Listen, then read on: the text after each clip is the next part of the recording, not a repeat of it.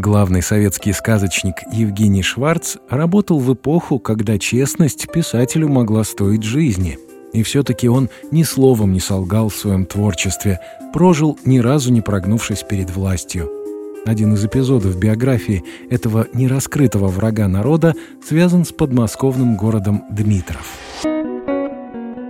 В Дмитрове шварцы оказались в 1898 году.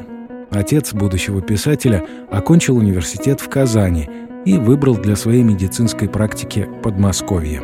Но числился неблагонадежным. Во-первых, еврей, во-вторых, левых взглядов. Молодая семья из врача и акушерки строила планы на покупку квартиры в Санкт-Петербурге, рассчитывая, что там двухлетний сын Женя сможет получить достойное образование.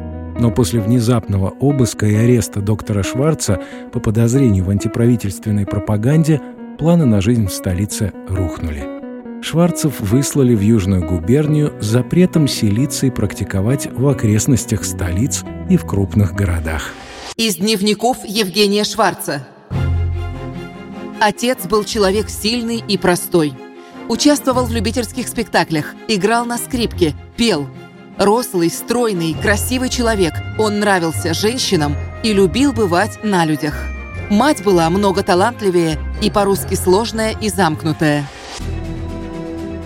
Тем не менее, вся сознательная жизнь Евгения Шварца была связана именно с Петербургом.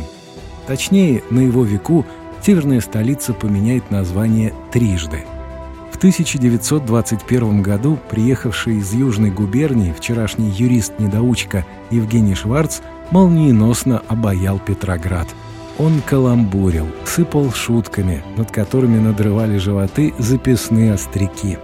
Рассказывал героическую историю, как лишился двух зубов и заработал тремор рук, служа в революционном продотряде. На самом деле, после Октябрьского переворота Евгений Шварц служил в рядах добровольческой белой армии. В свои 20 с небольшим не написал ни строчки. Работал грузчиком, продавцом в книжной лавке, актером.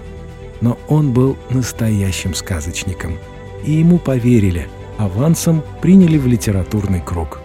Вскоре Евгений Шварц стал самым успешным молодым автором города, переименованного в Ленинград.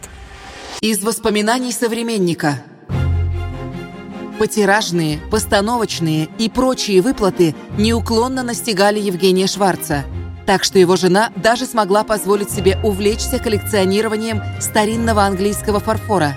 А сам он обзавелся вообще неслыханной по тем временам роскошью – машиной. Шварц писал фильетоны, стихи, рассказы для детских журналов, обозрения для Аркадия Райкина и кукольные пьесы для Сергея Образцова – сценарий для сказок Александра Роу, либретто для балетов и репризы для цирка. И все-таки для потомков он остался автором сказочных пьес о современности «Тень», «Убить дракона», «Обыкновенное чудо». Это была неприкрытая политическая сатира, от которой захватывала дух. За такое в те годы гулаг, расстрел, вычеркивание из всех списков – Цензура не допускала пьесы к постановкам, предлагая писать что-то более реалистичное. А Шварц шутил. Может, ему стоит написать пьесу об Иване Грозном и назвать ее «Дядя Ваня»? Первый сборник пьес Евгения Шварца вышел только после смерти Сталина. И они сразу, радостным потоком, прорвались на сцены театров в кино. Евгений Шварц признавал только счастливые финалы – Умирая, подписался на собрание сочинений Диккенса, но выхода последнего тома уже не дождался.